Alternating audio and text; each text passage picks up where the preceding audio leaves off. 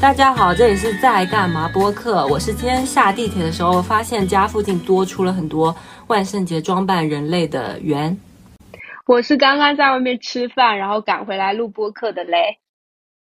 我是万圣节被割了之后，现在在家里面整理要退货的东西的静。静，你先分享一下你原本想要办办办什么东西啊？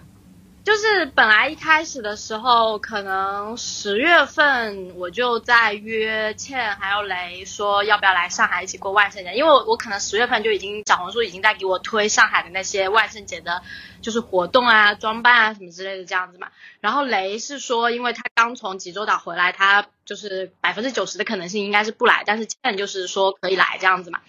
所以当时我是打算跟。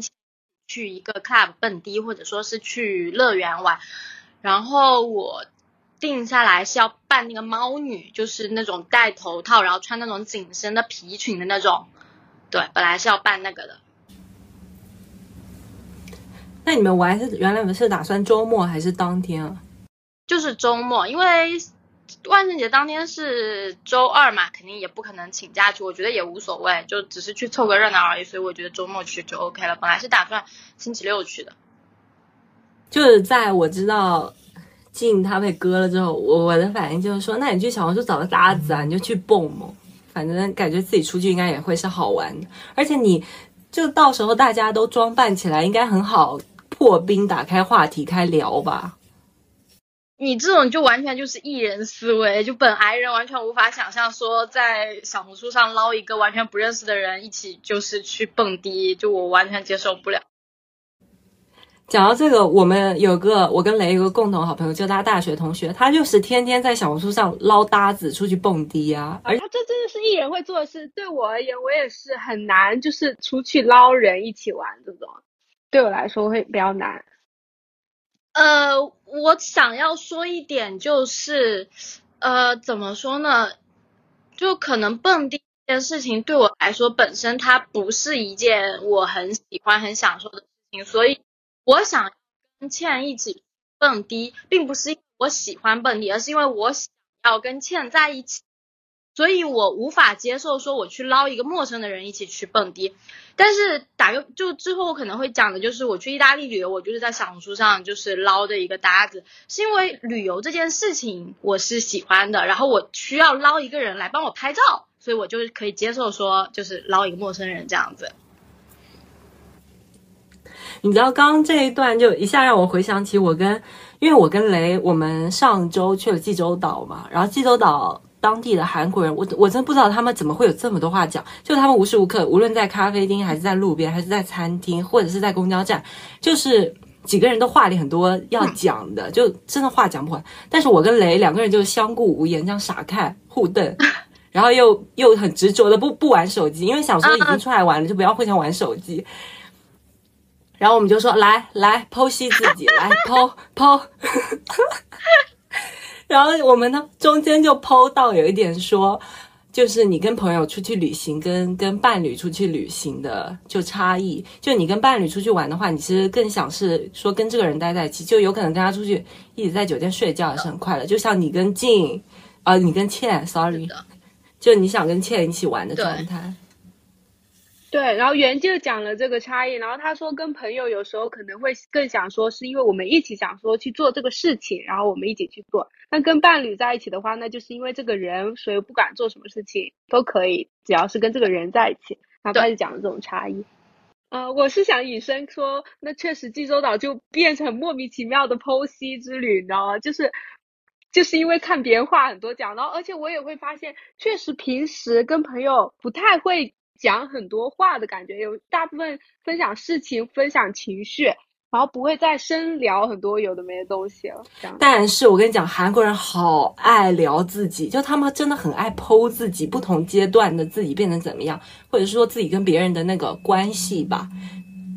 然后他们就真的很爱聊这些七七八八。我感觉我们反倒很多时候都是在讲一些干话，就不会不会说很。来说回顾看自己的成长啊，或者看自己的改变，或者说我们两个关系是从什么状态变成什么状态，我们很少聊这些。然后当时我们就是为了学习这些就聊这些。然后当时也有衍生出来说，我不知道台湾人是是学日本人学习惯，还是他们也很哈韩？台湾人也很喜欢这样，也很喜欢聊这些、剖这些，而且还有可能是因为他们的那个一直处在暧昧中吧。就韩国人不是很会暧昧吗？他们会不停的剖自己跟暧昧对象的一些、一些、一些，就因为他你就能听到说，哦，他说他在跟他打电话啊，什么什么，或者是说。就稍微了解一点韩语，就听到他们在讲这些有的没的，嗯，就嗯啊，好，那我继续喽。对，这也是我们在剖析过程中，圆就点我，就说我也不是点我了，他就说我很会给回应，就经常没有好回的，我也嗯。嗯，就说我一直很会，就是无意义的，嗯，这样子。而且我这样，我还我还笑他说你是熊猫吗？因为熊猫的它的叫声就是嗯嗯嗯，熊猫就是这样嗯嗯叫。然后我就天天问，我也嗯，就是我我也会这样子，就是我在跟别人聊天的时候，不管对象是谁，我我的一个口癖就是真的吗？哇，真的吗？就是。让别人觉得我好像真的很有，就很认真的在听他讲话，然后对他讲的话很感兴趣。其实就是很多时候我是根本没有过脑子的，他讲话我一点兴趣都没有。但是我就会说啊，哇，真的吗？就是这样子。你比他好一点吧，他只是在嗯哎，而且你知道他有时候已经自己很困了，然后我我讲什么，然后他又不想让我知道他已经睡着，因为他需要我的刷抖音白噪音，他就在我旁边嗯嗯。而且我还要去故意抓他的手，就打他一下，这样让他让他以为我还醒着这样子。因为如果他先睡着，我会很崩溃。为什么？因为我不想我自己先睡着，我我就想要一起睡，看他睡得很熟，我就很不爽。嗯，对。然后圆，你刚才说在下班遇到很多万圣节装扮的人，然后你想说什么？哦哦哦，是让我一下想到大学时候。我们大学的时候，因为我们学校里面有很多草坪啊什么，我们在中间那个最大的草坪会放一个巨大的南瓜，然后大家就会就会有很多万圣节的活动吧，就大家会装扮起来去夜店也好啊，出去喝酒也好啊，就是还蛮多的。感觉现在工作之后都很少会为了万圣节而装扮，然后再出去玩。我之前。就是我不是一个爱蹦迪的人，然后我之前在英国的话，可能一年只会去蹦两次迪，一次就是万圣节的时候，一次可能是类似于跨年或者过年的时候，然后到万圣节的时候就会去化化那种万圣节的妆，然后跟朋友一起去蹦这样子。其实我当时也不是，就是蹦迪这件事情本身对我来说也不是让我很感兴趣的事情，我只是想要就是化妆，然后和好朋友们一起拍照这样子。啊，是的，然后这一点也是我们会享受这一点，但雷他不会享受这一点，他不会觉得说装扮自己是一件快乐事，他是他就是觉得装扮自己会有点累吗？然后他就说感觉要要出去装扮自己，跟静跟倩他那时候剖析自己就说感觉要装扮自己就是很累，然后他就他就没有很想去说。我之前。我之前室友完全跟他们说，就是我可以帮他们化妆的，就就是我都说他们可以直接就是去在小红书上挑，就是想要办哪些，就是我甚至都可以帮他们买衣服，就是就是那那种一条龙服务，好吗？你听到没有？我要是没有把这个刺出来的话，你会听到静的这个剖析吗？我觉得静她是享受帮自己跟帮别人，就是打扮的美美的。哦，那这个确实是。解开了，因为对我来说，他既是享受的，但对我来说，我就是既的负担，你知道吗？就是他自己装扮之后，他额外还要再帮一个人装扮，我就会觉得我可能是那个负担，类似这样子。对，而且这个也是我跟袁就是连续两次，因为我们十月初、九月底、十月初玩了一次，然后十月中下旬又玩了一次，连续两次一起出去玩之后，我终于就也我也能得出这个结论，然后我也跟袁讲了这个结论，因为我们。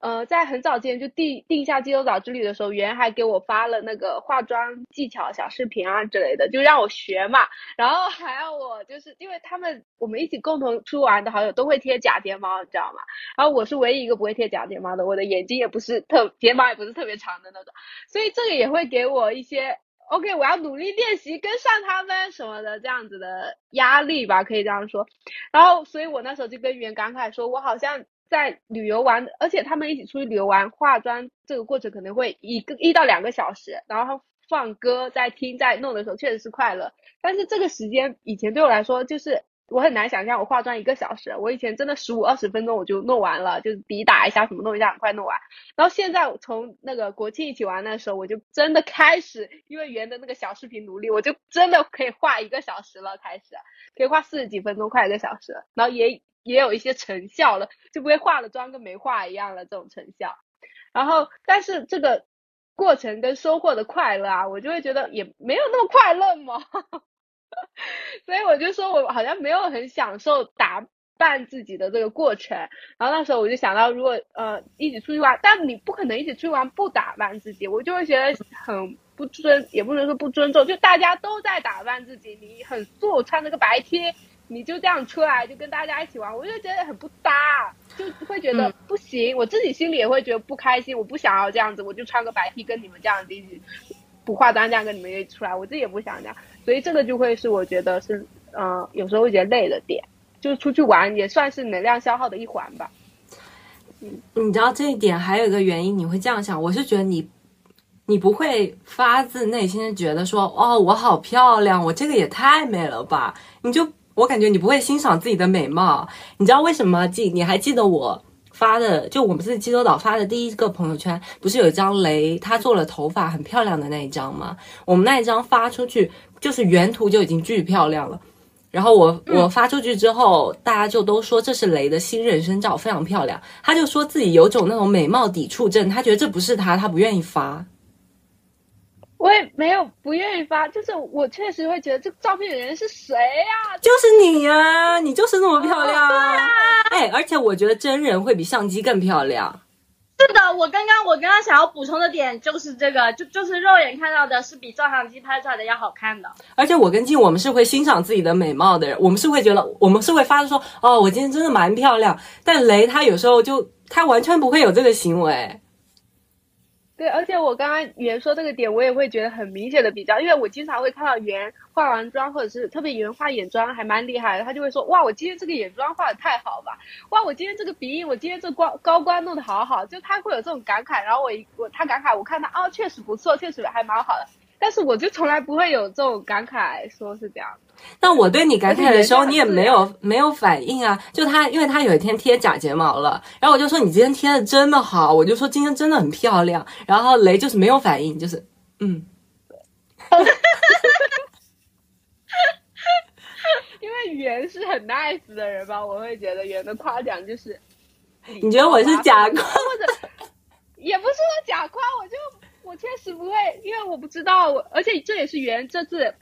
旅游剖析之旅圆一直说我很难接受夸奖那个点。我觉得本质上我就是比较自卑、不自信这种可能吧，我就很难受夸接受夸奖。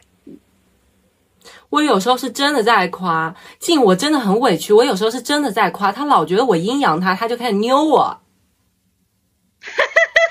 但你这个有点过分啊。我是想说，我以前也是跟雷一样，就是很，就是别人夸我会让我觉得很不自在，不是说很不舒服，是很不自在，就是有点扭捏的。然后包括别人夸我的时候，我不知道怎么回应。我甚至有印象很深的一个点，就是我读高中的时候，就是其实不是一件很特别的事情，但是我当时就一直印象很深刻，就是好像是我们读高二还是高三的时候，然后那个时候小波他。就是经常在外面学学那个钢琴，所以就是文化课是不经常上的。然后有一次他就是回来看我们的时候，然后我们就大家就都围就是围着他这样子。然后他他那天好像做了头发还是什么之类的。然后然后大家就都就是夸他说好漂亮什么之类的。然后小波就就是做那个很可爱的动作，说谢谢什么之类的这样子的话，你你你你应该可以想象得出来。我当时就是感觉，就是感觉哇，好羡慕，就是我真的很羡慕这种可以很坦然的去回应别人对他的夸奖，我是完全做不到的。就那个时候，如果别人夸我的话，我就是会不知道该怎么说，就不知道该，就是可能就会很扭捏的说，呃，会躲避话题啊，或者什么之类的这样子。对，反正我应该是后来出国之后才改掉了这个习惯嘛，就。让我现在就变得很自信，可以很坦然的，也可以接受，就是别人夸我，然后我就会说谢谢这样子。你以前这个心态真的就是现在的雷啊！对你你，所以我觉得我是被雷的。因为你现在夸雷的话，雷的反应就好像是那个小猫的手爪被那个双面胶粘上了一样，就是开始这样抖。嗯，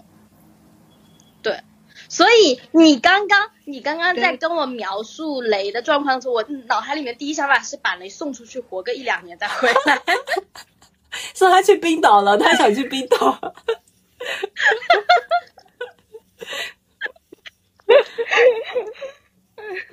可笑的很。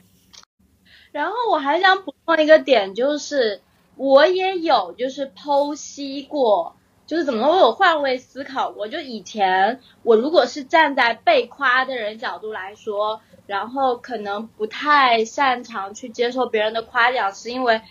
比较自卑，然后会觉得对方是不是在客气。如果我去回应谢谢，而不是客套的说没有呢？这样的话会显得我很自恋，但是后来我学着去你换位思考，去站在对方夸奖你的那个人的角度来看的话，其实他在他对你呃释放善意，然后夸奖你，他其实也是希望得到肯定的。就是怎么说呢？就打个比方说，如果我去夸奖一个人，然后那个人就是对我的夸奖就是爱搭不理的，其实我也会觉得很尴尬的。就可以理解我的意思吗？对吧？我我有时候夸雷，然后雷做出那种反应的话，我我会自己记下，我就说哦，那下次就不要夸雷了，因为夸雷让他很不舒服。对啊，但你成不成？你有些时候夸你就故意要惹我，我我没有，你也要那个。我有时候要打他，真的并他没有。但是你知道他，他有时候就是很生气，在那咬牙的时候是可爱的，你知道吗？就是很像那种动漫人物。让我那时候夸他，他就觉得我是故意惹他，他就觉得我是故意惹他要夸他。但他这样子，嗯，他那样咬牙是真的可爱的。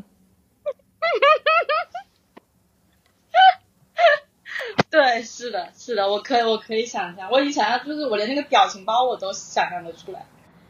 而且我有的时候我在夸奖别人的时候，我并不是是说是为了客气啊，或者是说哦为了，呃为了社交。就比如说今天天空很漂亮，我就会说哇今天天空很漂亮，这就跟我们夸你说哇你今天很漂亮是一样的道理。我并没有说是很不一样。像这个小狗很可爱，我就哇这个小狗很可爱。所以就你只要不做出很很奇怪的反应的话，我都是会继续夸的。但你如果做出很奇怪的反应，我就我我我就记下了。比如说我突然夸天空很漂亮，就天空突然下雨，我就炸裂啊！我就下次再也不夸，懂吧？懂了，好的，我知道了。嗯，呃，然后我们这次想要聊旅行，一个是因为我们下半年。旅行的频率都变高嘛，因为进赛回国前有去意大利那边，然后我跟雷有先在国庆的时候去了两三个地方玩，然后后来又去了济州岛嘛，然后在我们国庆的时候，因为往返跑了三个三四个地方吧，然后我回来之后就病倒了，病倒之后我就打算回家吃点。就家人煮的好货来给自己补一补，我就跟我爸今天煮菜的时候，我就分享说，爸，我我这次我就旅行，我旅行旅行，现在都这样生病了。然后我爸就说，因为你是在旅行啊，你又不是在度假。他说，如果你出去度假，你哪里会这样？然后我就说，哦，我说对啦，因为我那天南京我就是硬要去，我中午到南京我也硬要玩到晚上十点才回去。我爸说，对啊，你旅行就是为了打卡的话，肯定累啊。就讲到这个，然后这个也是我们后来在在济州岛的时候剖的时候聊到，因为那时候我一开始其实定的济州岛计划是比较 chill 的，但是雷就对我说：“你都出国了，当然要做特种兵啊！”他就说：“这是我跟静学来的，我跟静那时候就早上六早静早上就六点起来化妆，然后我们就出门。”乱讲，我哪有早上六点起来化妆？他骗你吧。有的，那时候我们跳岛玩，你知道我们跳岛玩，我们短短几天，我们还换了三个住宿的地方。然后我们就是因为要去做，他进就是有六点七点多，他我因为我那时候是不化妆的，然后进确实是早起，比我早一起一个小时化妆，然后我还可以多睡一个小时，然后跟他一起出门玩这样子，就不是说很 chill，就是到十点九九点多这样子这样子的。而且我就会觉得，因为呃，出出去玩，去国外玩这种确实是比较费钱或不不那么方便，所以我觉得既然那个了，我们就稍微多走几步，多走一些的这种感觉哈。然后，但是在国内，南京什么时候不能去呀？我就觉得在国内你就别特种兵了，你就悠哉的搂本地人一样的这样玩嘛，我就会在这样子想。所以我当时在呃去之前的机场上，我就跟袁讲了这个点，因为那时候是到机场的那天哦，我才跟圆一起坐下来，就是两个人聊那个行程，第一天、第二天、第三天干嘛什么什么七七八八的。就因为我们在去之前真的很炸裂，那前一周我们两个根本碰不就碰不到的那种感觉，就完全。各管各的忙，然后都顾不上来讨论这个，所以就是这样子。而且我们两个互发消息都是互当留言板，就没有说实时在沟通。嗯，对对对。嗯，但他当时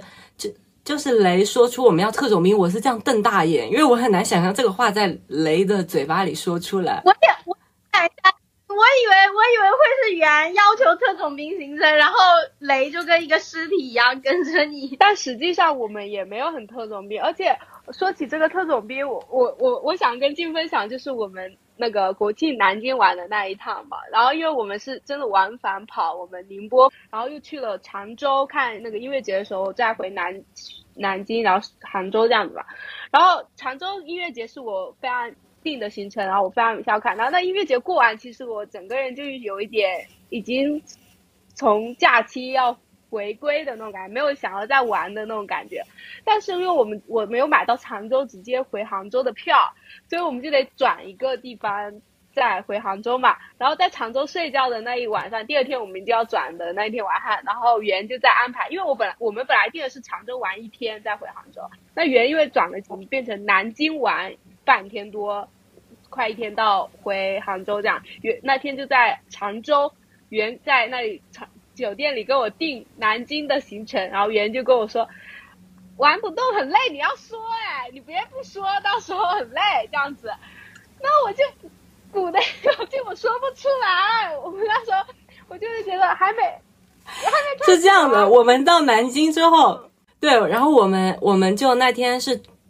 早上退房之后去南京吃中饭，然后在南京晚上待到十点多才那个。然后在南京，我不知道为什么，我是觉得就是坐地铁也比较方便，也可能是因为上次都是坐地铁，我们就一直坐地铁。然后那天就走了大概快两万步吧，就是都很累。然后两个人是那种在书店里面睡觉，然后在咖啡厅里面睡觉的这种情况。我没有睡觉，是原睡觉。我那天我还因为我喝到还还那个咖啡还蛮好喝的，然后我就是没有睡觉，但原坐我对面，原是在那睡觉，而且在。去之前就是地铁里的时候，我就跟袁碰剖了我的心里，我就跟人放狠话，也不是放狠话，我就跟说了一句话，人说让大家很当住，我就说，我就跟人说，不是说你是不是去的时候，而是就是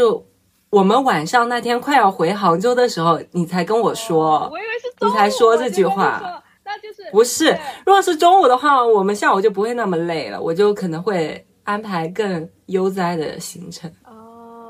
那因为我那时候就跟圆说，你那昨天问我说累，呃累要记得说，不然玩玩不动要记得说。然后我就跟圆说，我在我就在心里想，看到底是谁会累，谁会玩不动。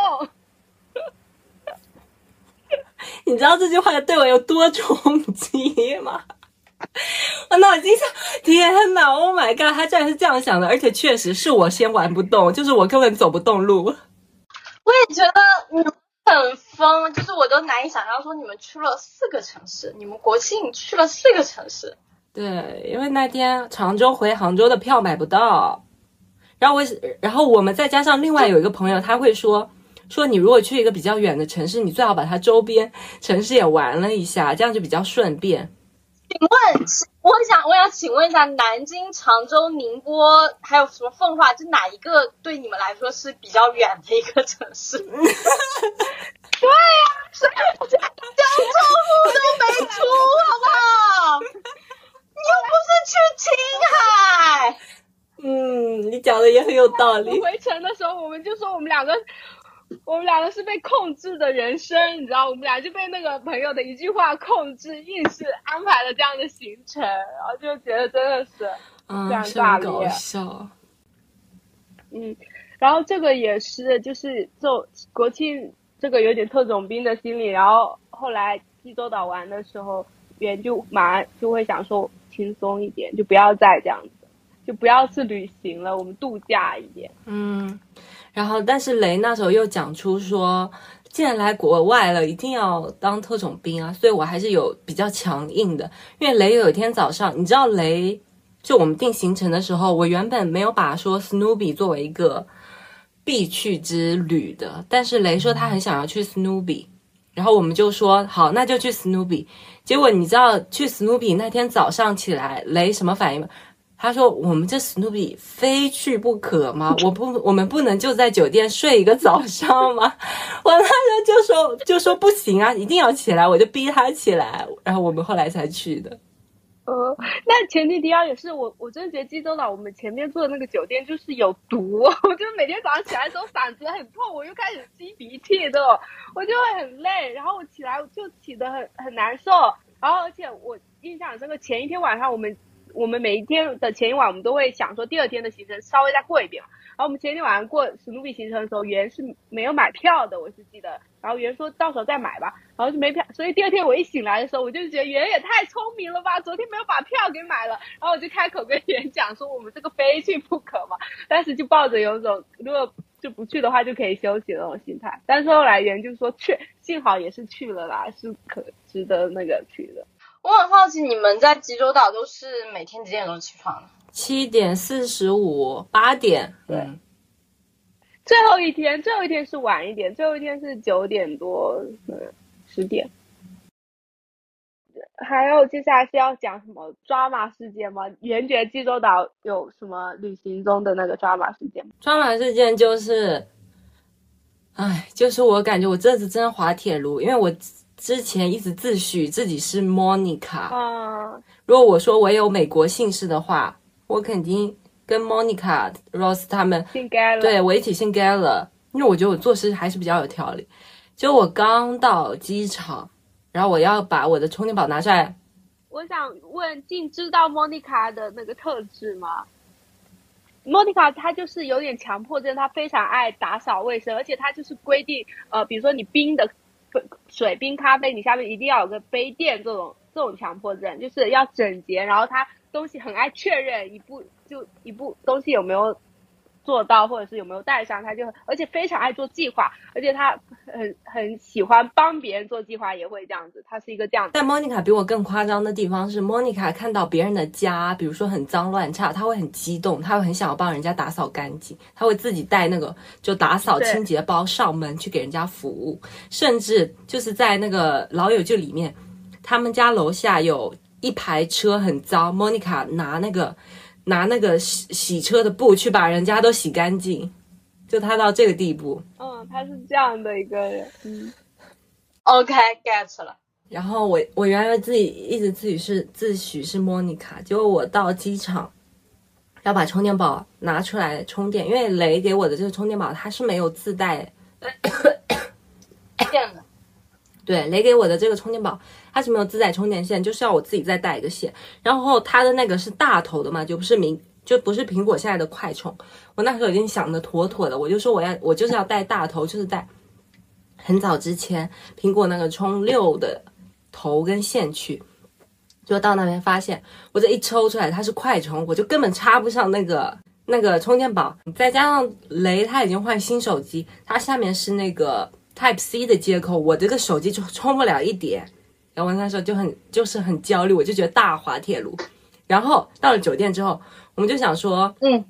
那没事，第二天就是再去大创买个那个接头就可以。然后到了酒店之后，因为原本就有说韩国的酒店有可能是。没有拖鞋啊什么，我们就自己买嘛。然后我还自己在拼多多买，我还问雷要不要，雷就是说他不用，他自己有拖鞋。然后我到那里，我把行李箱一打开，发现我的拖鞋没有在里面。我特地为了这次，对我特地为了这次旅行买的这个拖鞋，它就不在里面。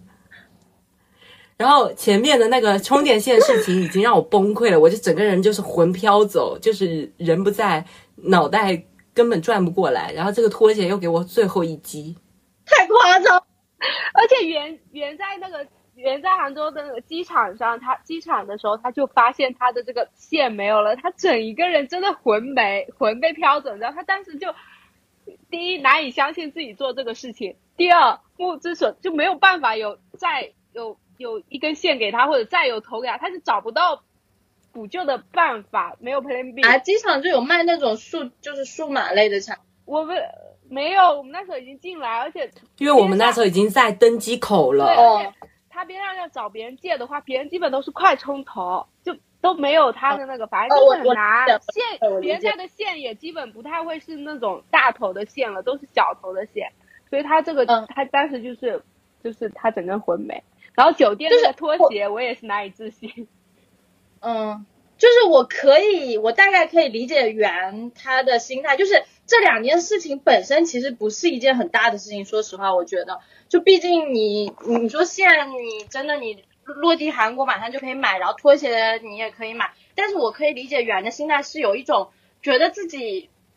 很蠢，或者说怎么会这样子的一个心态，就我完全可以理解。是因为上一次我去伦敦的时候，因为我第一次去伦敦被偷了包，所以我第二次去伦敦还是非常非常，就是真的是非常小，因为第一次被偷包损失了太多钱，给我阴影很大，所以第二次我真的就是特别小心，我甚至说我再也不要带任何贵的包去伦敦，我挑了一个我最便宜的一个包，然后也没有带任何奢侈品的东西去，就是因为我因为我第一次去的时候，当时是被偷了一个 GUCCI 的包，然后里面有个 GUCCI 的钱包和一个 GUCCI 的墨镜这样子，所以后来第二次去的时候，我特意什么都没有带，结果呃。然后我当时在伦敦大概只待了两天，然后前面每一天都很小心，然后最后一天就是感觉说，哦，我终于可以顺利离开伦敦了。就在最后一天的时候吃中饭的时候，我在一家餐厅里面吃完饭，我走了之后，就把我的围巾落在那边了。说实话，我那天没有带任何的奢侈品，我全身上下最贵的就是那一条纪梵希的围巾，但是我完全没有想到，我最后竟然把那个围巾落在那个饭店里。然后我再回去的时候，就可能中间隔了五分钟吧，回去就已经找不到了。我当时也是非常崩溃，就虽然一方面是心疼围巾，另外一方面是很崩溃，说为什么我那就是我满脑子在我来伦敦，满脑子想的都是说我这一次千万不能再在伦敦丢东西了，为什么还会在还会干这么蠢的事情，就是把东西落在就是饭店里面。所以我觉得我大概可以理解袁的那种心情。另外，伦敦对你来说真的倒霉的很哎，你真的不要再去伦敦。真的，真的，伦敦克我。然后我们这一次在济州岛还发出了非常多就是非得这样的句式，就比如说我们要去一个地，因为我们原来在机场排的行程其实是把很多景点都玩到了，但是在我们实际玩玩玩的途中，比如说有身体很累的情况，或者是说如果去的话就比较特种兵了，我们就就说不要。而且我们这次去韩国，连他们就是很有名的那种孝村啊，还有 BHC 炸鸡也没有吃，就是还蛮多东西都没吃到。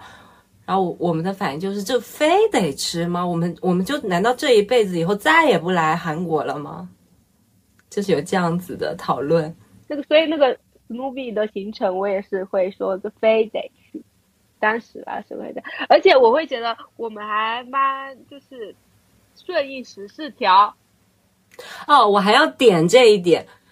点一点。我不知道雷是指就是那个第一次就我们在市区住的那个酒店是真的有问题还是怎样？你知道雷他每天露出最快乐的笑容是什么时候？就是那个酒店里面他有个沙发躺椅，他躺在那个椅子上是他最快乐的时候。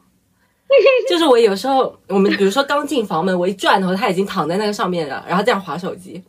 然后或者是我早上起来我化妆，就我打算出来，他又躺在那里。你知道吗？就我镜头转过来，他就躺在那里。我不知道，而且因为我我没觉得我躺在那里的时间特别多，因为我基本就是稍微等待那些的时候，或者是那个时候我我觉得我躺在那，我没有觉得我一直躺在那，而且我有印象深刻，第二天还是第几天，马上袁就跟我说，你到底是怎么回事？你为什么这么荡？就说我兴致不高的感觉，然后我就会想说还好吧，但是确实有因为。衣服带少了，就前两天就冷的冷的不行，然后又那个了，我也不知道是怎么回事。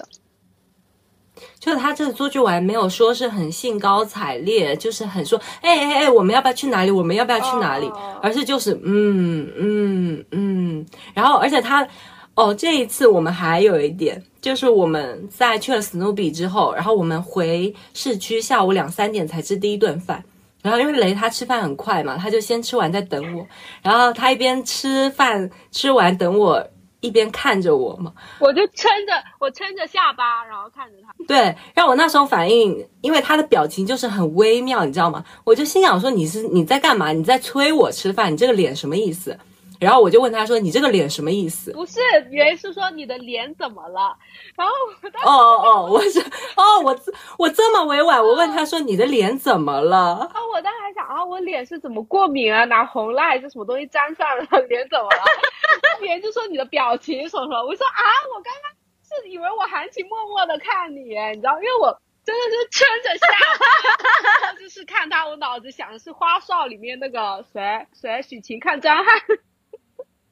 许晴，对我知道，我真的，我当时心里就是，但你知道他头撑下巴这样子，嗯。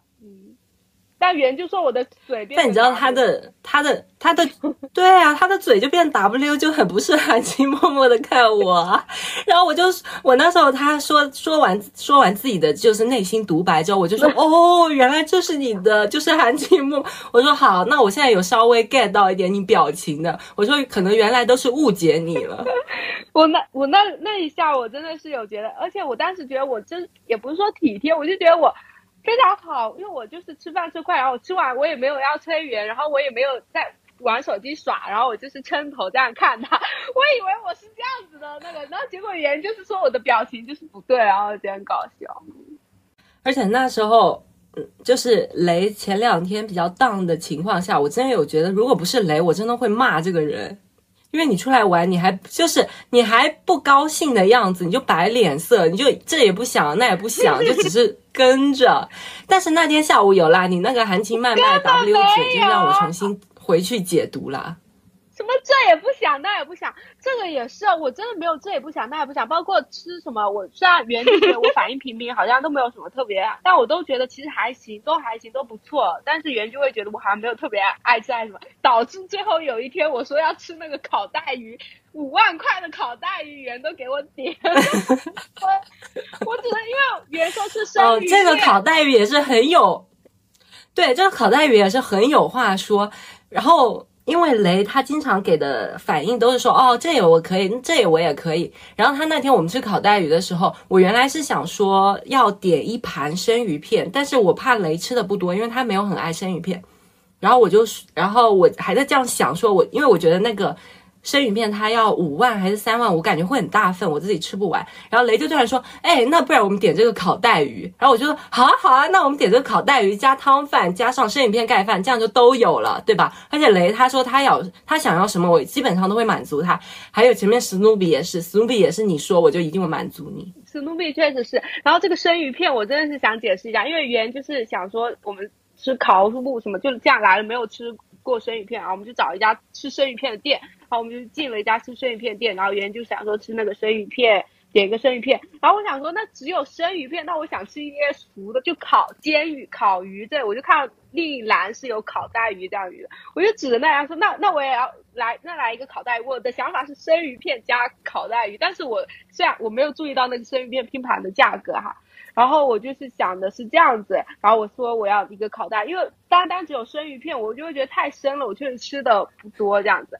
然后圆就以为我非要吃那烤带，我其实是。一个任意一个烤鱼都行，烤青花鱼啊，烤什么鱼都可以。而且我中间我有默默的，因为我后来发现那个烤带是五万块嘛，但我不知道生鱼片多少钱啊。然后我就有想说换边上烤青花鱼是一万八，好像我就说要么就烤青花鱼。但原脑子里已经在盘算那个烤带鱼跟那个店盖饭，然后原后来就点，那我们点一个汤，点一个这盖饭，点一个烤带鱼。我说哦好呀。那我就以为我也没有把我的那个话讲出来啊。也你说要烤青花鱼，你也是很难，你就说哎，这个也有，然后然后又指挥烤带鱼啊。然后那时候就是觉得，就你就没有很给我很坚定说你是吃什么烤鱼也行。然后没有，我那时候的想法就是说雷想吃这个烤带鱼。等一下，我我猜一下，五万韩元大概是多少钱人民币啊？两百七，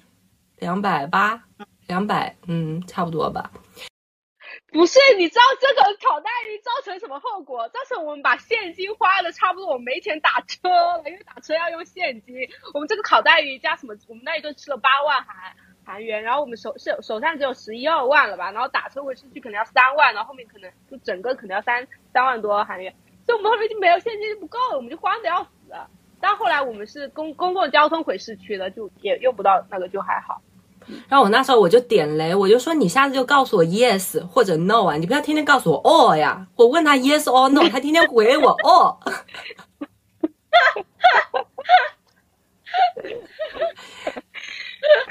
对，原这个就有让我那个，嗯，我确实很难 yes or no，我就不会说，我就说啊都行，我就不太会说可以或不可以，我说好都行。而且我确实还蛮那个一点，别人问我说要干嘛，我很多时候我都不会提，比如说要吃什么，我都不会提要吃什么，我都会说我不要吃什么。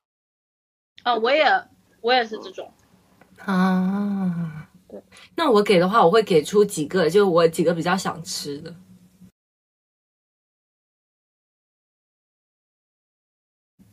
然后有讲到说，就是特种兵旅游的这个。就是我们在分享说，因为有很多人，他比如说去国内的一些城市也好，或者出国玩也好，他们就会打卡很多很多的地点，然后把不是会把他们拍成一个就那个大学生特种兵旅，就抖音或那种小视频。然后我那时候就觉得里面有评论特别搞笑，那评论就是说姐妹怎么了？这个城市以后是把你禁止入内了，你有是再也来不了这个城市吗？你非得要这样子吃吗？然后我们那时候在剖析的时候。就有在聊这一点，说你为什么要这么执着于一定要去？就你这辈子再也不会来了吗？就这样。嗯，进呢？进在玩的时候会有想这个吗？就是这个地方或者这个什么，我是不是这辈子不会再来？不会，就是我我我我好像从不能说从来没有，但是起码从我去英国之后，就再也不会有特种兵旅游这种事情了。就是我基本可能每一次只去一个国家，然后去一个国家可能是待接近一个星期的时间，就只在这一个国家。但是你知道，其实很多人去欧洲旅游，他们可能七天可以玩七个国家，这种你可以想象吗？就因为呃，欧洲它的国家可能是连在一起的，就跟我们从上海到南京一样，就是可能坐一两个小时的火车就可以到，或者说一一两个小时飞机就可以到。所以你一两天玩一个国家是很正常的一件事情，但是。我就是好像每次都基本只会去，呃，去一个地方待着。像我这次去意大利，去了四个三个城市，对，去了三个城市，待了一个星期，已经是算是非常非常赶的事情了。就对对于我来说，已经是很奔波的一件一件事情。像我之前可能是，比如说去巴黎或者去，呃，哪一个城市，就是待。待一个星期，然后今天一天可能只去一个景点或者两个景点，或者说哪边也不去，就只是在酒店里面待着，就是这样子。你们之前讲说旅游和度假的区别的话，我就想起我上就是我最后一次跟我前男友旅游的时候，我记得那天我们还录了一期播客的，那一次就基本就是完全是度假。我们当时订了一个海景酒店，然后在那边待了。我们当时去的时候是一个旅游淡季，就是基本那个。那个旅游城市基本是没有什么人的，就可能整个酒店就只有稀稀疏疏的几个人。然后我们是自己租了车之后，然后去那个酒店。每天的活动的话，可能就是待在酒店里面，然后吃个早餐，完了之后可能就是去游个泳啊，然后开着，因为我们那个酒店后面就是一个沙滩嘛，然后我们就可能去沙滩散散步，或者说开车去旁边的那种就是呃悬崖那边，就是这种，就真的就相当于说。好像你在换一个地方去过周末的感觉，而不是说去打卡的这种感觉，让我好感叹哦。因为我上次有度假这种感觉，是我大学的时候，因为大学的时候台湾就你再怎么远，你坐半半天的车你也能到了嘛。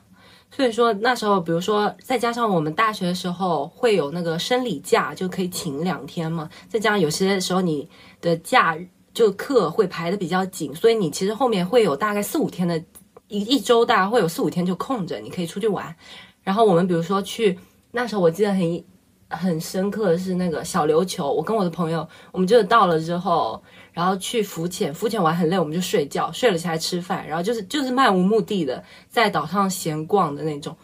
就让我感叹，工作之后我们之后的旅游就更多会像是打卡，可能对于工作之后的中国人来说，假日太宝贵了，就再也没有说，我都难以想象说我可以去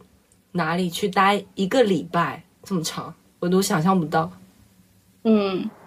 对。然后我还想要补充一个点，就是你们刚刚说这个地方是不是我非去不可？是不是我这辈子只会来一次？这个让我想起我之前去青海的时候，就我们一家人去青海，我们去青海玩是坐是自驾呃西北小环线。然后你可以想象，就是说我去了青海，但是我没有去青海湖，因为我安排青去青海湖的那一天。结果就是真的运气非常不好，那一天就是天气一下子就变了，很恶劣，就下很大的雨，就整个就不是那种说我忍一忍可以过去的那种，是真的很大的雨，然后再加上它海拔很高，就真的非常冷。原来是我们是八月底吧，其实是一个很热的一个天气，我可能前一天还在穿那种吊带裙，但是到了那一天就要穿大衣、棉袄的那种程度，所以就完全进不去那个青海湖里面。也根本不可能说拍照，所以后来我们就说算了，就走吧，就没有去青海湖里面。我当时也也觉得很遗憾，就是很难想象说我去青海玩，结果就是没有打卡最最有名的青海湖。但是我现在再回想起我去青海旅游的那一次行程，其实是没有就是没有遗憾的感觉的，是觉得还是觉得很开心，青海很美，有因为我们还去了敦煌那边嘛，觉得那边的草原沙漠很美。是没有一个负面情绪在的，其实还是很开心的，所以我觉得很多事情也不用太纠结，我觉得开心就好。如果你真的错过了这个东西的话，也不要太纠结，就是这样子。是的，我有觉得就是是开心的旅程的话，就是好的回忆。如果这个旅程是比较勉强的话，反倒是会。会让人留有一些想法吧，但另一方面，我我会觉得说，就因为我小的时候跟家长出去的旅行都是特种兵，但是对于小朋友来说，那种特种兵就很累，我就很不想。但我现在回想起来，也会是觉得是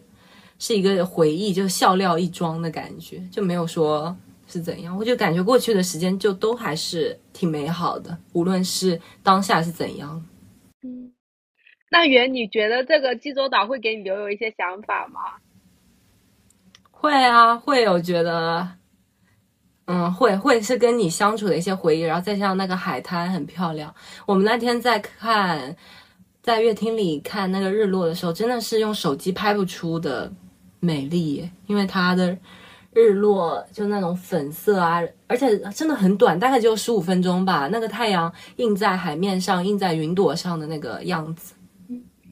但我刚刚问你会不会留有一些想法，是因为我是想说你会不会就是有不开心还是什么？因为我就会觉得这个旅行下来，我感觉我不是一个很好的旅旅游搭子，我就会觉得我就是一般般，所以我就会想说你会不会留有一些想法？我也觉得是这样子的，可能不会再跟你单独出国游吧。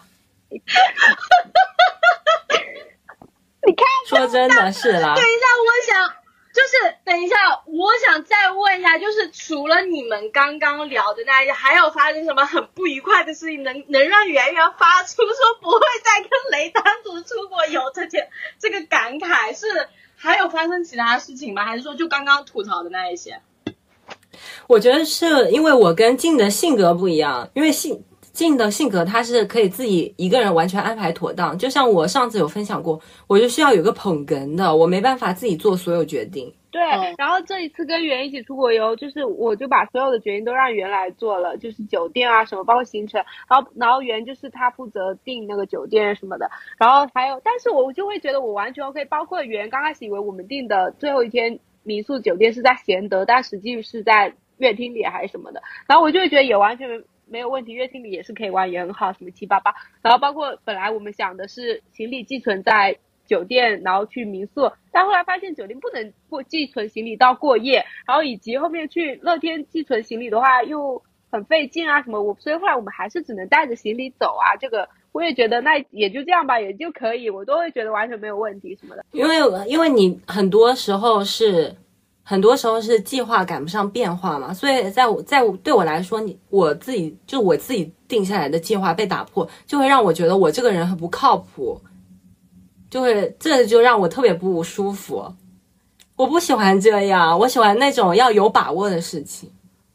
嗯，对，而且前两天旅行的前两天，袁就已经有提醒我，就是说你为你到底是因为生病了还是怎么？你为什么这么荡？感觉之前我们几个人四个人一起出来玩的时候，你没有这样子。然后等到旅行第三天，袁就出现了计划赶不上变化酒店事情的时候，我完全没有觉得有问题。然后我就还觉得，呃，我有拉胯的一部分，袁也有拉胯的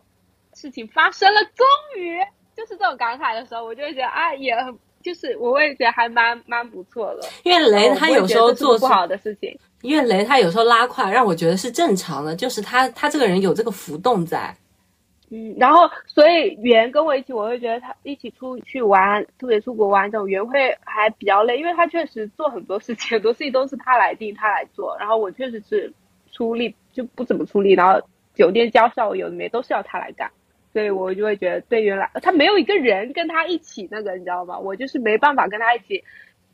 决定啊，或者是讨论啊什么有的没的，所以会这样。甚至有的时候还得安抚雷的情绪，因为你知道最后一天我们。吃完饭，晚餐结束，我们就觉得时间差不多要打车去机场。结果雷他就打打到一个路边，他那时候就是很炸裂，他就崩溃。然后我就说没事啊，我们现在还有时间。对，然后我崩溃，我就把手机丢给袁，让袁继续去打车。我就是在坐在行李箱在那里啊哀嚎，我说怎么会这样？还好留了时间。哎呀，怎么在你就交给我一件打车的事情，我还打成这样啊？然后我不解决问题，然后袁自己在那里，你就这样地图定点啊什么，然后就后来成功定。到机场，而且我跟你讲，因为当时他打错那个地方是一个小巷子，你知道吗？有点像单行道。然后我们在那里，那个司机突然停下来跟我们说就在这里的时候，我们都很慌张，三个人都很慌张。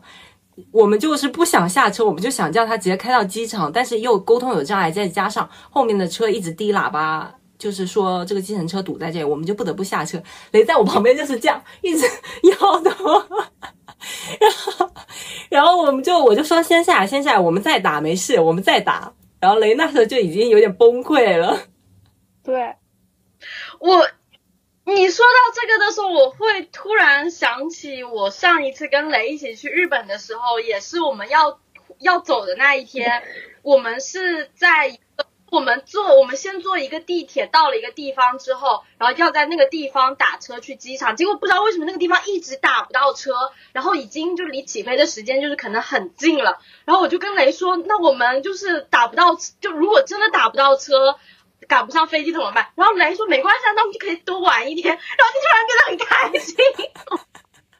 但是后来还是打到车，但后来还是顺利打到了。我也不知道那时候为什么那么的随便，而且那时候真的那条路，我跟静打不到车那条路是去往机场很空旷的大路，你知道吗？我们两个很孤零零在那走着，然后不是打不到车，但我们也往机场方向那边走着，这样子的感觉。对对，你那时候居然会发出这种感叹，嗯，大的那种感觉。对。而且，而且我感觉你们为什么你们在路边这样啊，举大拇指啊，叫别人拉你们一下？我不是，他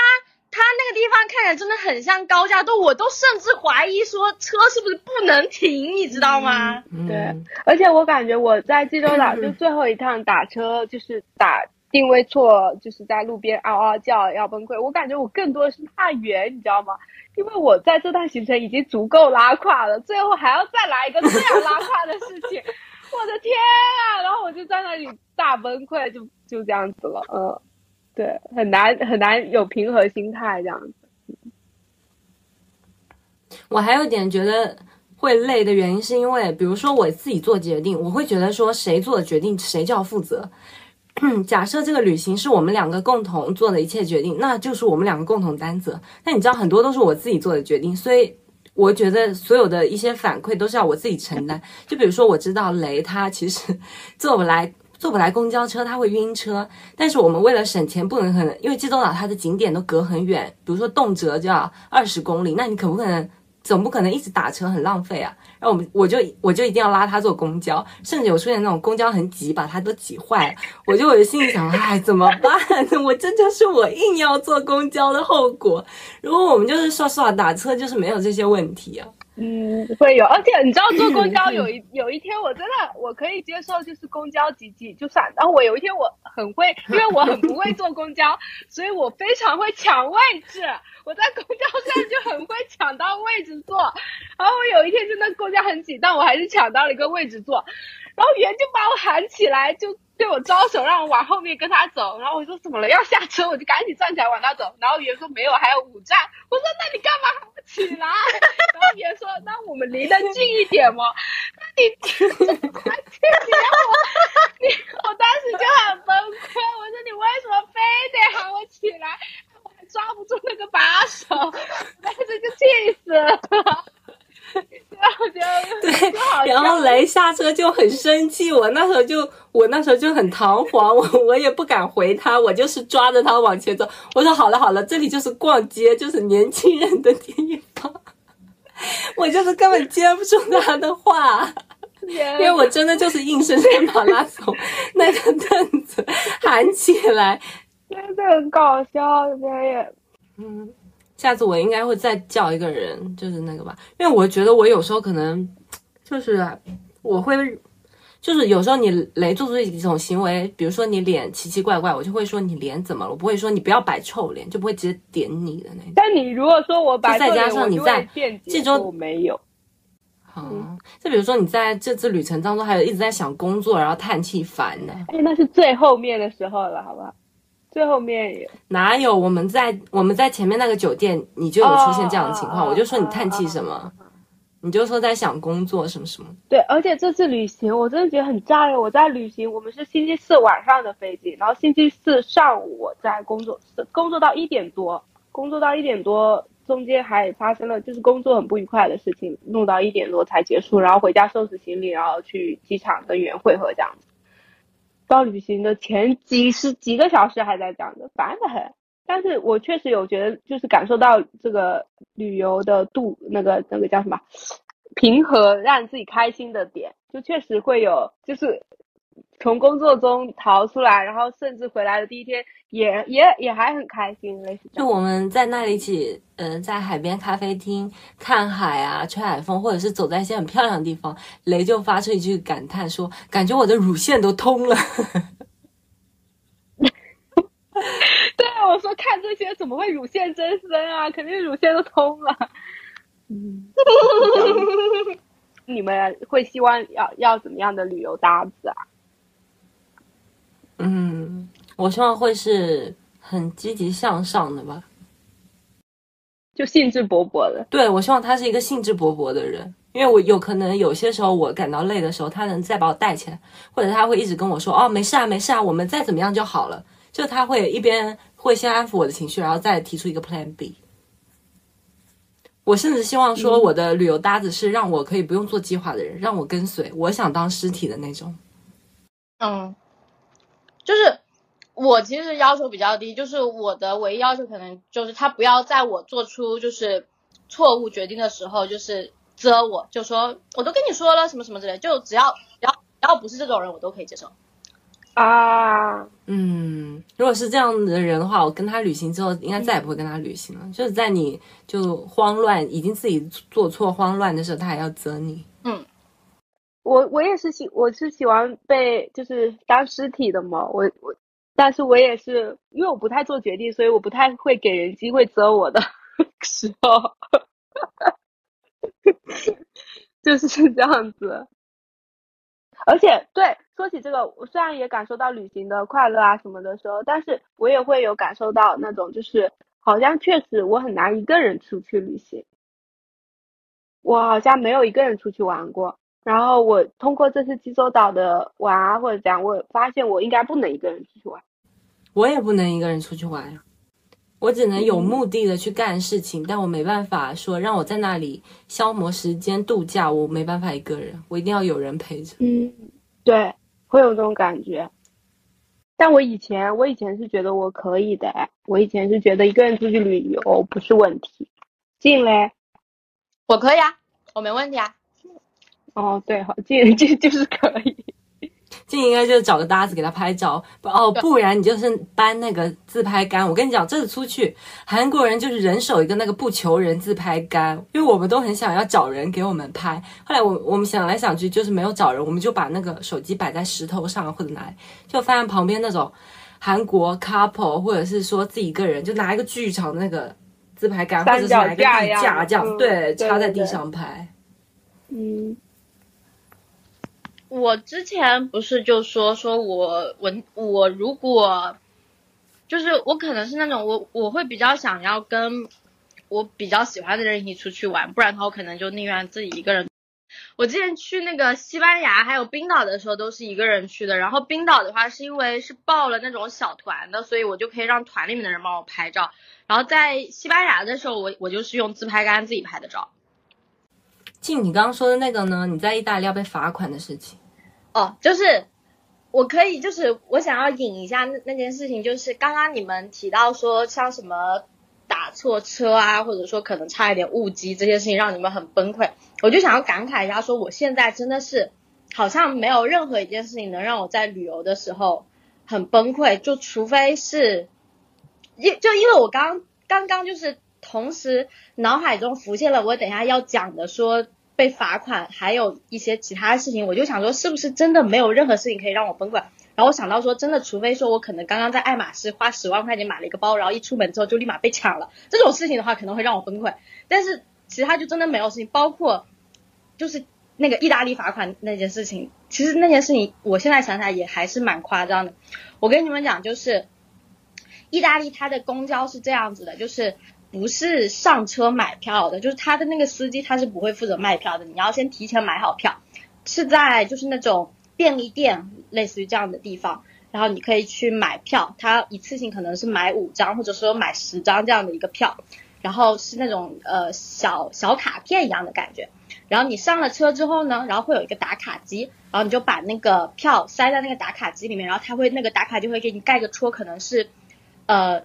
就是现在的时间。就是你几点几分几秒盖了这个戳这样子。现在我跟你们讲，但是正常来说，一个正常的一个游客刚到了意大利，其实应该是根本不知道这件事情的，你知道吧？就是你没不会有人跟你说，你买了那个票之后还要就是上公交车要盖戳。我当时知道这个事情还是我在搜那个小红书攻略的时候，他就就是。我当时也看得很迷茫，他可能就是说，可能你买了票之后还要再去做一个盖戳的一个这样的动作吧。然后我当时买了那个票之后，然后上车去盖那个戳之后，那个戳不知道是呃坏了还是什么之类，总之它没有盖上。但是我肯定是买了票的。结果呃到了，我当时是要去那个佛罗伦萨广场吧，然后到了最后一站终点站的时候，就上来一个那个检票员。他就开始查票，他当时就是第一个查的就是我，然后我我把那个票给他之后，然后他他他就让我下车，然后就跟我说要罚我六十欧的一个罚款，我就说为什么我已经买了票了，然后他跟我说没有盖戳，我说我已经就是盖了，然后他就跟我说没有，然后我我就觉得这很显然那就是那个怎么说呢，就是那个呃机器有问题，他没有盖成功嘛，然后我就跟他说。呃，这个不 make sense。我刚来就是佛罗伦萨，我觉得这个就是这个规则对于一个游客来说就是很不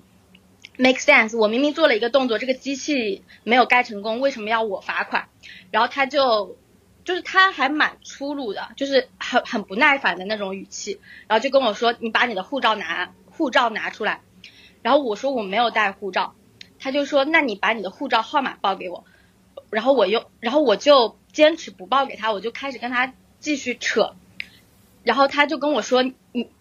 他就直接让我瞎插，然后他跟我说，你要么给我六，要么给我六十欧，要么给我你的护照号，要么我现在就报警。然后我就说，那你报警吧。然后他就叫了他另外一个同事过来，是一个女的，那个女的就是也很凶，她就是态度非常非常差。我其实当时有一点点 get 到，他们两个人是有点就是故意。用那种很凶的态度去怎么说？震慑你，去吓我，PUA 你，对对对，去恐吓我，就是让我害怕嘛，就直接把那个罚款交了。但是我当时，我当时的我我自己也不知道我当时是是什么心态。我当时可能觉得我很闲，因为我那一天其实没有什么行程了，我后面有很多时间跟他耗，所以我就坚持，我就说，呃，你报警吧，就是等如果警察来了，他说我应该交钱，那我就交钱。然后那个女的就跟我说，说如果警察来了的话，你就不只要交钱，就是你可能就是要面临就是两百欧的罚款，或者说是拘留这样子嘛。然后我就说 OK 啊，就是只要只要警察跟我说我要去坐牢，或者说我要交两百欧的罚款，别说两百欧，一千欧我都交。你先把警察叫过来，我就这样跟他讲。然后那个女的就开始在旁边打电话，就是她有没有真的打我不知道。然后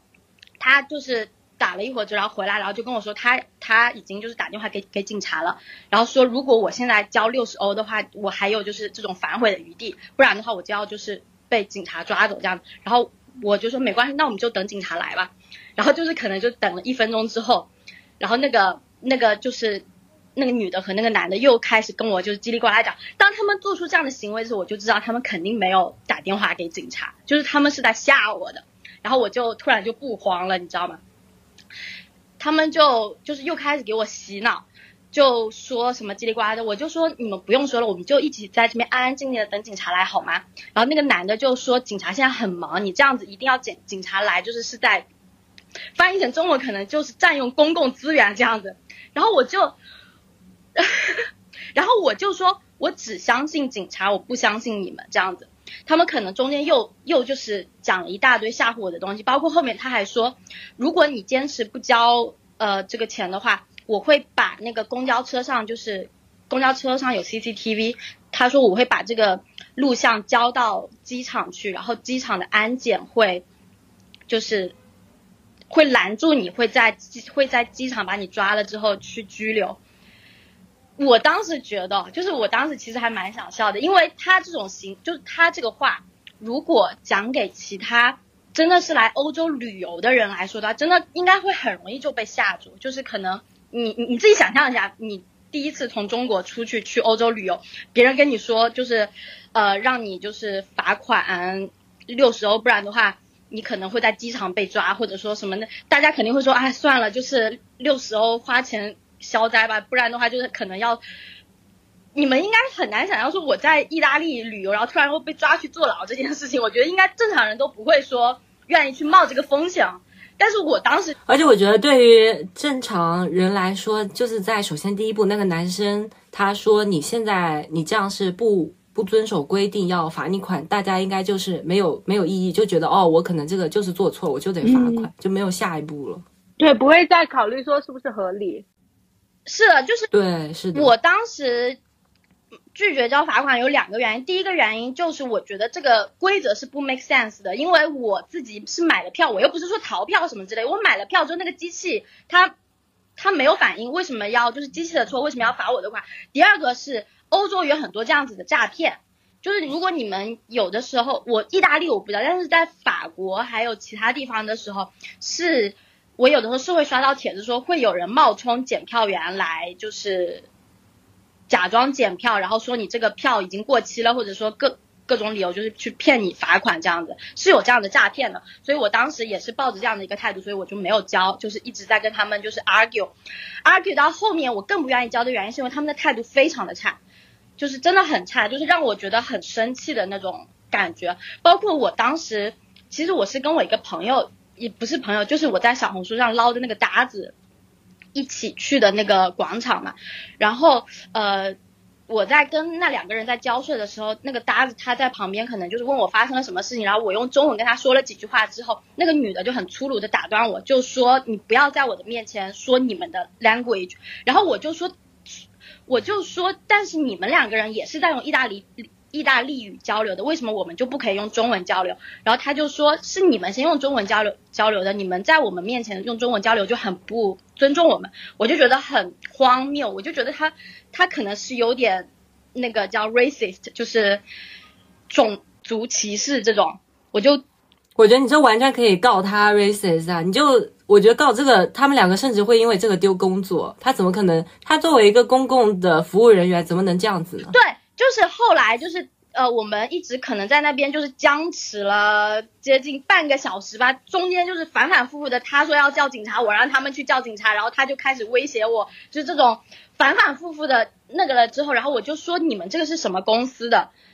他就给我看他们那个公司的那个牌子嘛，因为我也有提出质疑说你们是不是就是假装这个人来就是骗罚款的，然后我看了那个之后，然后我就去点他们的官网，然后他们有有一个就是。那种写邮件的地方，我就我就点开那个写邮件的地方嘛，然后我觉得他们好像看到了，就是我在那边就是可能就是要发邮件啊什么之类的，然后他们就就最后一次威胁我，就说如果你这次不交的话，我们就要把你的那个照片传到机场那边去，然后你就可能会面临在机场被逮捕的风险。我就说 OK，你们你们就是去传吧，然后他们就就摆摆手，然后就走了，就是这样子。所以我当时再回想起来，我也觉得我还是冒了一个很大的风险。但是我当时的承受能力对我来说，我甚至真的可以接受。假如警察真的来了，把我带到警察局去，我也我我个人觉得我也是可以接受。我甚至觉得我当时的心态就是，人生是一个游乐园。就是怎么疯怎么来，我我如果真的就是因为这件事情被警察局抓走，我就感觉 OK 还蛮酷的，就是增加了一个就是人生体验的这种感觉。你以后哎，你以后去爸讲这个故事，大家都会要死命听，好不好？真的很精彩啊！你这样才会是一个有趣的人类，而不是那种平平常常就没有话聊的人。我自己都觉得我当时还蛮勇的，主要还是被他们那两个人的态度给激到了，就真的非常不爽的那种感觉。嗯，一个是你作为一个服务人员，凭什么态度这么差？而且二，凭什么要说叫你们两个中国人不能不准讲自己的 language？这明显就是种族歧视了。嗯，对。就对比国内的话，比如说国内有服务态度差的，你就直接问他你工号多少。我每次问说你工号多少，对方就呃呃就开始哑巴。嗯，这招很有用，你就问他说你工号多少。我觉得意大利就他们这个公交车票这个东西也很荒谬，就我都怀疑说他们故意弄成这样子，就是一个创收行为，就是故意去抓游客没有盖章啊这种。对啊，你这。却要盖一个戳，这很奇怪，谁现在还盖一个戳呀？我想要，我想要再补充一下刚刚那个那个事件，就中间还有发生一个就是小点，就是我不是说那个旅游搭子他是跟我一起去的那个广场嘛，然后中间我还跟他解释了发生了什么事情之后，然后他当时的态度就是他看我就是可能在在那边就是争执了十分钟之后，他可能就说要不你就把那个钱给交了吧，然后我就我就直。直接跟他说这个钱我是不会交的，你要不先自己去玩吧。就是你站在这边会影响我发挥，我就直接把他打发走了。就是因为我觉得他站在我旁边只会让我觉得比较尴尬，然后他就是也会一直跟我说啊，要不要不先把钱交了吧，就是就是破财消灾这种感觉。我就说没关系，你你先去吧。就我觉得这种情，就你在吵架的这种情况下，其实你是一个人。就如果另外一个人不能帮你吵的话，他最好就是还是消失比较好。因为你真的很稳哎，就是在这种慌乱情况下，你也都能稳住。我一般都是复盘才能复盘比较好，我我就当下我是做不出反应，我吵架吵不来。我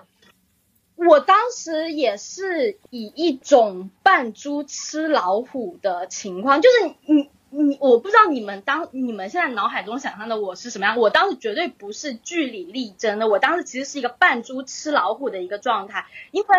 就装傻，也不是说装傻，我当时是就是语气非常的平和，然后装的很柔弱，然后我觉得他们可能也是看我就是态度也是很柔弱的这样的一个态度，所以觉得我这一单很有望可以成就，不断对我施压。但是我真的只是扮猪吃老虎，不管他们怎么凶我，怎么就是 push 我，我的状态就是不就是不松口，你就是卡比巴拉，对对摆烂这样子。其实有很鲜明的对比，是我当时从那个广场再回去之后，又碰上查票。当时车上也有两个是美国的，有就是美国的女生，也是没有盖章，被他们抓到之后要要罚款。然后那个美国女生她就是情绪非常激动，就是跟她在车上吵，就是说她他觉得这个不 make sense，就从来没有听说过有这样的规矩啊什么之类，就完全是跟他在那边就是很大声的激烈的争吵的那种状态。但是他大概也是吵，大概吵了半个小时，最后还是把那个罚款交了。啊，对，我觉得我当时会能够坚持下去的，还有一个底气，可能是也是因为我对欧洲的这种就是什么系统啊，感觉很烂。就我我我骨子里面是根本不相信他们能够把呃，就是他们的工作效率能够允许他们把这个把我的录像交到机场那边去，然后机场还通过什么东西来识别我，就是我根本觉得欧洲这个烂地方是做不到的。就是可能你在路上被人抢劫了，你报个警，他可能都半个小时之后来，然后你就算把所有的信息提供给他，他们也就是弄不出来。我觉得欧洲的效率就是超级低，所以我根本不相信他们最后能做到抓我这件事情。嗯，是你讲这个也是很有道理。讲到这就讲到，我有一个大学好朋友，她的男朋友是英国人嘛，然后他们那时候来中国玩的时候，在中国各个城市走的时候，就是坐动车嘛，她男朋友就很不能理解为什么中国坐动车一定要看身份证，他就觉得这个很无理。嗯，对，国外是不需要看那个的。好的，那我们今天就差不多聊到这里了，然后期待说我们下次的旅行大家都会做出不一样的改变吧，也希望大家能够多多度假，而不是旅行，享受生活中的美好。拜拜拜拜拜拜。